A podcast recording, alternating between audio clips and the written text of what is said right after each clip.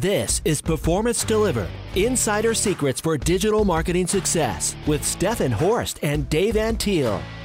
Welcome to the Performance Delivered Insider Secrets for Digital Marketing Success podcast, where we talk with marketing and agency executives and learn how to build successful businesses and their personal brand. I'm your host, Stefan Horst. Today, we're going to talk about growing a business organically. Here to speak with me about the topic is Eric Bandholz who is the founder and creative director of Beardbrand, a bootstrap men's grooming company based in Texas. Beardbrand has been able to grow organically through its massive community of followers on YouTube, Instagram, and their blog. The growth comes from a brand focused approach to business with everything tying back to the mission to make men look and feel awesome. Eric, great to have you on the show. Thanks, man. The pleasure's all mine. Looking forward to our chat. Eric, you know, I already gave a little intro to to your background, but tell listeners more about you. How did yeah. you end up founding Beardbrand, and what did you do before that? Yeah, so uh, before my life as uh, the founder of Beardbrand, I was pretty much like a journeyman sales guy. So for about ten years out of college, I worked in various sales role, kind of culminating as a financial advisor at a big bank. And it was that job that they really wanted you to look a certain way, dress a certain way, act a certain way, where I just felt like I was kind of living this lie. I was like putting on this mask every single day when I went to work. So I quit working there and I started growing out my beard. I actually tried to start up like this graphic design business. And this is 2011. And at the time, not a lot of people in the professional environment were wearing facial hair. So as lot people calling me Grizzly Adams or ZZ Top or Duck Dynasty. And these are all cool dudes, but they're just not me. Like, I'm like an entrepreneur, I'm a designer. Like, I don't really identify with with those other type of stereo bearded stereotypes. So I ended up like attending this event where I met other bearded guys. I met other entrepreneurs, businessmen, lawyers, you know, doctors, uh, entrepreneurs, even like a, a minister who are rocking facial hair. And I realized there's this whole community of people that didn't fit the traditional stereotype of what a bearded guy was. And I wanted to unite this community and I wanted to give them the tools that they needed to feel confident about rocking a beard uh, in environments that traditionally weren't really favorable to beards. So that's where I got the idea for Beardbrand as a company to kind of unite the community. And we started calling people in the community urban beardsmen. So there was this kind of rather than your outdoorsman or your musician or your, you know, kind of your your vagabond, uh, we now had the urban beardsman.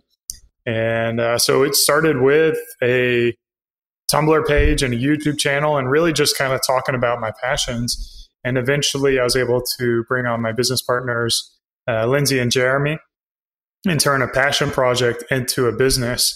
And we've just been uh, bootstrapped uh, which to me means no outside money and it means no debt. So we're debt free, uh, investor free, and we've just been growing through uh, our profits and just kind of grinding and working hard and trying to improve every day. That's great. Um, when when I read up on on Beardbrand in preparation for this podcast, I read that you guys went onto Shark Tank. How did that how did that help the business getting such a publicity from the show. Yeah, uh, Shark Tank was a, a, great experience. I was back in 2014, season six for for Shark Tank. For anyone who hasn't seen the episode yet, at the time we were we were really doing well, growing organically, and we had a, a really good story to tell as one of the first beard care companies uh, in the market. Really, we we were the the company that created an entirely new industry uh, we pitched our company to the show and we kind of went through all the paperwork and we were fortunate enough to get selected. No spoilers, but we, we gave our pitch, or I should say, here here are the spoilers. I mean, you're you're five years later, so if you haven't seen it by now. But anyway, spoilers. No one uh, no one made an offer, uh, but we were able to tell our story on national TV, which was really great for the brand. And and not only like tell our story, we also prevented our competitors from getting on the show by being that company uh, that was on the show. So uh, the day of the show was amazing. I was watching our Google Analytics, and we had like 7,000 simultaneous visitors to our website when our spot was airing. And it was just like every second it would go up by like 200 or 500 people. And it was just really serene, uh, really surreal uh, to, to be able to see that. In fact, I think I did a, a screen recording and put it up on my, my personal YouTube channel. Did that, did that help to, to increase sales for a longer period of time? Usually, you know, when you run ads, TV ads, you always see spikes. Not that this is a TV ad, but just as a comparison. So you get a big exposure on, on national television. A lot of people coming to the site. I assume you got a good amount of sales out of that, but were those also repeat customers that came from from that activity? Yeah, I mean, we, we've continued to see growth since being on on Shark Tank. So it was really good exposure. I, I think, you know, if you if you're a regular viewer of the show, you kind of have this impression that if you appear on Shark Tank, then all of a sudden, you know, you've made it and you never have to work again and you've got this golden ticket to success. It's not entirely true. You know, it is a nice boost and it gives you a lot of publicity, but it's not, you know, this this golden ticket to business. You still have to work hard at business. You still have to serve your customers. You still have to make great products. You still have to have profitability in your business. And you'll you'll see like, you know, the shows what like I don't even know how many seasons in there they are at the time, but there's plenty of companies that have been on the show that are now out of business. So it's a, a great thing to have, but it's not something that that uh, automatically makes your business great. So going back to the beginning of uh, Beard Brand, you obviously said that you founded a company from kind of a passion project because you identified that there are a lot of people out there that are not kind of the hardcore rockers and, and therefore they have beards, but it's like the guy next to you, so to speak.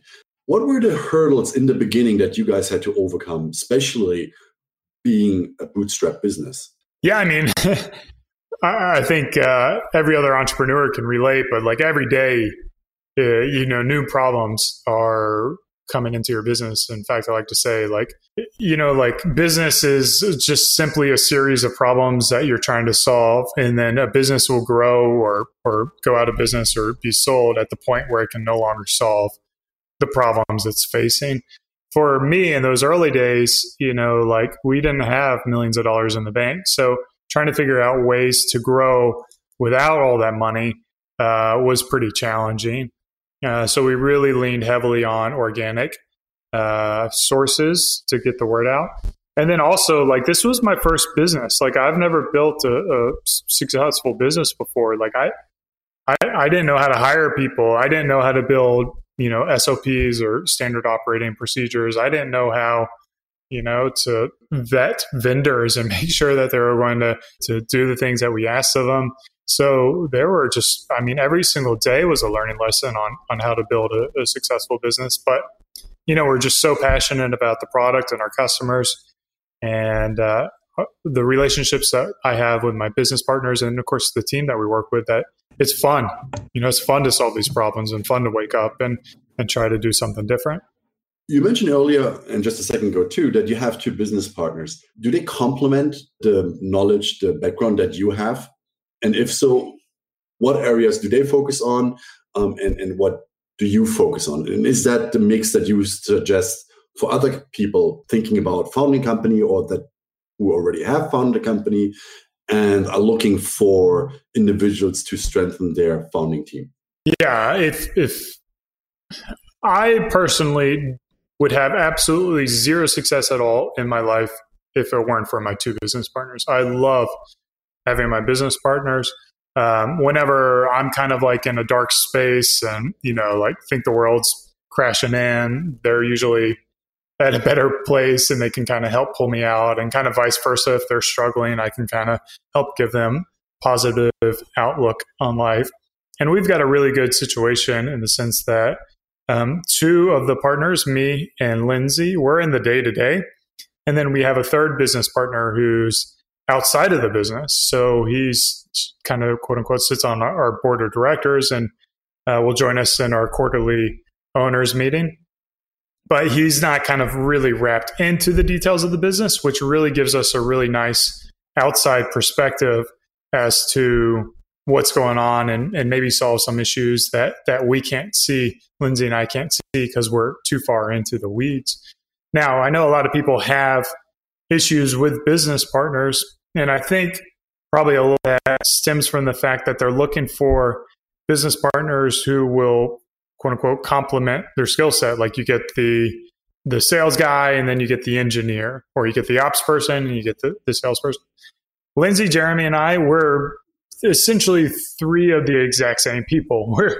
And I think that's what's made our relationship successful in the sense that we have the same philosophies in life, which means we have the same core values for the business, which means we're looking to solve problems in a similar way. So we don't have a lot of uh, conflict among ourselves. And then, you know, operationally or, or kind of at a detail level. I handle more of the marketing side of things, and Lindsay handles more of the operational sides of things. But we're really, you know, really pretty similar people. Did that in the beginning led to that certain areas of a business you guys had to start learning or had a very steep learning curve in order to catch up on things? You mentioned a second ago you didn't really know how to vet vendors, for example. Yeah, I mean, I, I think in our business, uh, the nice thing about e-commerce and a product-based business is that you you really don't need too much technical knowledge or background experience. It's something that you can really learn on the fly by listening to like podcasts like this and talking to other successful entrepreneurs and seeing what other companies are doing publicly. You can just really kind of seek out and implement that into your business. So all it takes is a really a strong desire to learn and being okay with not knowing everything. Now, uh, I kind of have that background experience on web design, on SEO, on uh, content marketing. So it was only natural that I, I went in there. And then Lindsay, you know, she's she's a successful business owner before Beardbrand, and um, I think she's probably like the best negotiator I've ever met in my entire life. And she also um, is more of like a salesperson. And what she's really learned over the years is is how to to handle the operational aspect and and implement you know best practices for our company on the operational side of things. You know, her uh, she's got the operations just rolling on all or running on all eight cylinders, and nothing's ever out of stock, and products are always there. And I, am probably the weak link here when it comes to to the to the stuff going on at Beardbrand. You mentioned that you know your bootstrap business, you, you didn't really have millions of dollars in a bank account, and that from the first day onwards, you had to kind of grow organically. But in order to grow organically successfully, you know, you you you got to build a brand, and you need to tell a story to set yourself up or the business up for success. How did you, Lindsay, and you approach that? How did you build the brand and, and, and crafted a story that resonated with your target audience?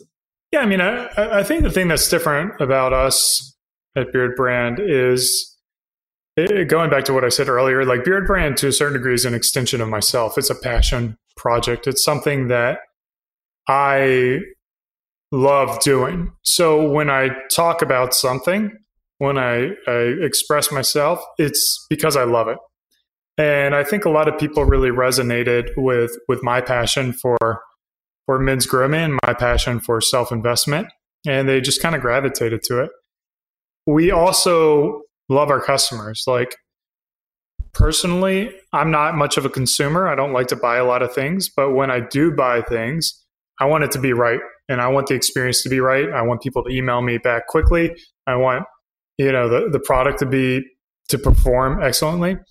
And that's the way we're building Beard Brand. Like we have, in my opinion, the best products on the marketplace to, to do what they do. In my opinion, we have the best customer service in the marketplace, like even better than, you know, established brands.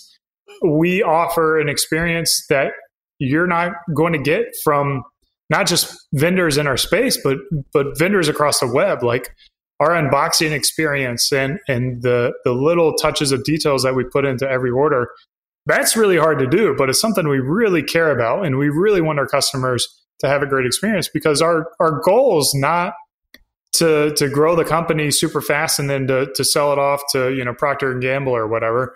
Our goal is to to serve our customers and, and to make the world better and to improve our lives of our customers. So when that's our focus, we're able to to do things that other companies want to do because they're not quote unquote profitable. And subsequently, you end up with a really unique experience that our customers aren't getting anywhere else and, and keeps them coming back and buying more. So you mentioned those small things that, that kind of make a difference from a customer service perspective.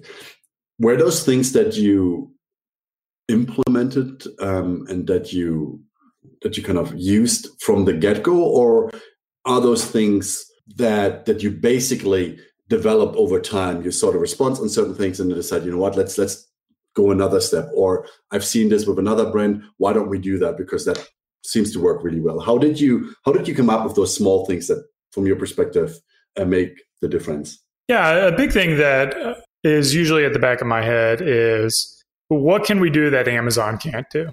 So in the early days when you're a company of one person or you know in our case like two people three people there's you know we're never going to be able to send out the same day to across the world and get there you know like the same day. Like that's not going to be a value add that we're going to be successful at. But what can we do? You know like amazon you know jeff bezos isn't going to be able to interact with with all of his customers whereas us we can start to develop those relationships with our customers because we're a small company so we really put ourselves out there and we told our story. And I was handling customer service. You know, I was interacting with people on Twitter. I was interacting with our fans on YouTube. And that's where you start to, to build a relationship where it's like these guys weren't buying from some online brand who was who were utilizing whatever hot marketing efforts there are.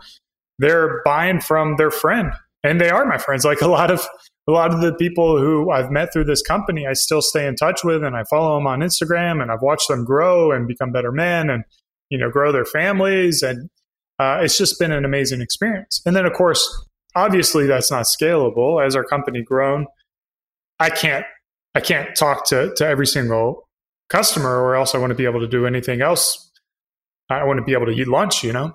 So you try to figure out what are the things that we can offer um, that again isn't something that Amazon's going to do. So one thing that I did recently is I wrote this little booklet called the Book of Reminders, and this nine little reminders that I, I give myself on a regular basis to when I'm facing adversity. And uh, we slide these in every single order. Now these books aren't cheap to print; they're expensive. They cost a lot of money, um, but it is something that you know be, because we believe in and keep on growing because we believe that that men can grow and become better versions of themselves and and by them becoming better versions of themselves the world's going to become a better place as they affect the community. It makes sense. And uh, when a customer receives this booklet and it makes an impact on their lives uh, they're going to they're going to tell their friends about it. They're going to you know buy again. They're going to to ultimately hopefully in my in my mind, become better people, which is what I'm looking for. A second ago, you said that you can't do everything, which you know, in a, in a growing company, once you once you s- start to see your revenue increase and you need new new people, you got to focus on the area that, that you can really make the biggest impact as a business owner. But then at, at that moment, it becomes really important, obviously, to hire the right people. And you want to hire the right people the first time around because if you don't get it right it will just slow things down or it will will create problems in your entire process. What was your approach to hiring people in the early stages? Has it changed since then? And, and what were the learnings? Oh god man i could probably do a whole test on hiring. We what you said is is absolutely true. When with our early days hiring process, um, it was it was trash. It was like we had all these problems, and then we found someone whose resume we kind of liked. We brought them in. They could they could uh, steam up a mirror. You know, if we put a mirror in front of their mouth, it, it would fog up. So we knew they were they're competent, and we brought them in. And we also knew they weren't great fits for their role, and we kept them for a long period of time.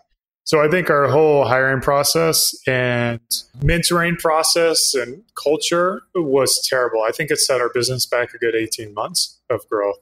It became like it was something that I just wish I could just hire and it would be the right person. They do all the work. But that's the furthest thing from the truth. To, to have successful team, first of all, you need to have a good hiring process. And, and for us, that was um, a process called top grading, which essentially is you tell candidates in every step of the process that you're going to be doing reference checks. And then at the end of the process, you do reference checks and this kind of weeds out the the the B, uh, the the C players who aren't going to have positive reference checks, and kind of leaves you with the the B and A players. And then from there, you kind of get a feel for if it's a culture fit or or if they have the skill sets that you need. So we did that, and then in addition to that, we took a much slower onboarding process. So now they have like two weeks where they shadow every uh, person within the company to get a better feel for the company. And then we have like a, a six month uh, evaluation, or let's say a three month evaluation followed by another three month evaluation. So a total of 180 days where they're kind of on a probationary period where they're getting settled and, and they don't have to, to be perfect, but, but we have to see that growth and that opportunity. And ever since we implemented that, we've really been able to, to, to find uh, a lot better fit, a lot better team members who who fit our culture and can can be successful in our culture as well. I would probably guess that someone would say, "Wow, 180 days. That's a long time to get someone up to speed and performing." But on the other hand, I would probably say that you save yourself some money, right? Because if you hire people and you throw them into the pond immediately and then they, they, they, start working, they screw things up and you have to let them go again. You have to go out again and hire the next person and you apply the same approach. It will take you quite a few people to find the right one, right? So in, in that picture, 180 days doesn't necessarily or isn't necessarily a long period of time and actually just ensures that once the person really can hit the ground running, they know what to do. They can deliver. They they follow the processes that you guys have put in place. Would you would you agree with that? Yeah, and, and I should be clear that if if someone is not a culture fit to our organization, like our core values are freedom, hunger, and trust. And if they're not falling in line with those core values, we're not going to wait 180 days to let them go. We will we'll part ways immediately. So the the first 180 days are really to to make sure that that they are a culture fit. And it gives them that buffer of like if they're not performing in their job, like they're a culture fit, but you know, maybe they have areas of improvement where, you know, they don't know our brand voice or, you know, they're still kind of learning our operational things. Like that's that's where the opportunities for them to grow and kind of be in that probational period. And then it's like once they're they're out of that, that you know, really they should be performing as a, a full time regular employee after 180 days. So um, it's just kind of a little more hands on process to give them more feedback quicker so that they can make modifications to what they're doing and, and areas that they need to focus on so that they can improve quicker during this first 90 days and 180 days. So you you said culture a few times. Uh, in your response just now. How do you establish a culture, or how did you establish the culture at Beardbrand? Yeah, this goes back to what I talked about earlier. How Lindsay and Jeremy and I, we all are aligned on our our philosophies in life. You know, like we believe people are good. You know, we believe that um, we should live lives that are of our own volition rather than the influence of others. So and we're really driven. We want to do something remarkable. We don't we don't feel like we're just trying to sit back and you know sit on the beach. So that's where our core values came from of you know trust. We believe that, that people are good. Hunger, you know, we're driven. We want to do something amazing. And then freedom, you know, we we want to live the lives that we want to, and we also want our team to to to live the lives that they want to, and we want everyone who chooses to work for Beardbrand you know actually choose like they voluntarily walk through the doors because they love uh, what they're working on. So because our philosophies were aligned we are able to essentially translate the owner's core values into the company's core values and utilize those as as really an extension of ourselves. And and I think uh, in business, especially in larger business, that uh, you know core values are really window dressing. You know, no one sticks by them. They're just kind of these words that are picked up or buzzwords or you know, like Amazon, they got like 14 of them and no one's going to remember all of them. Whereas us, you can come in and ask any team member at Beard Brand what our core values are, what our mission is, and they're going to tell you. And they're, they're not going to pause or hesitate uh, because it's just so ingrained in our culture.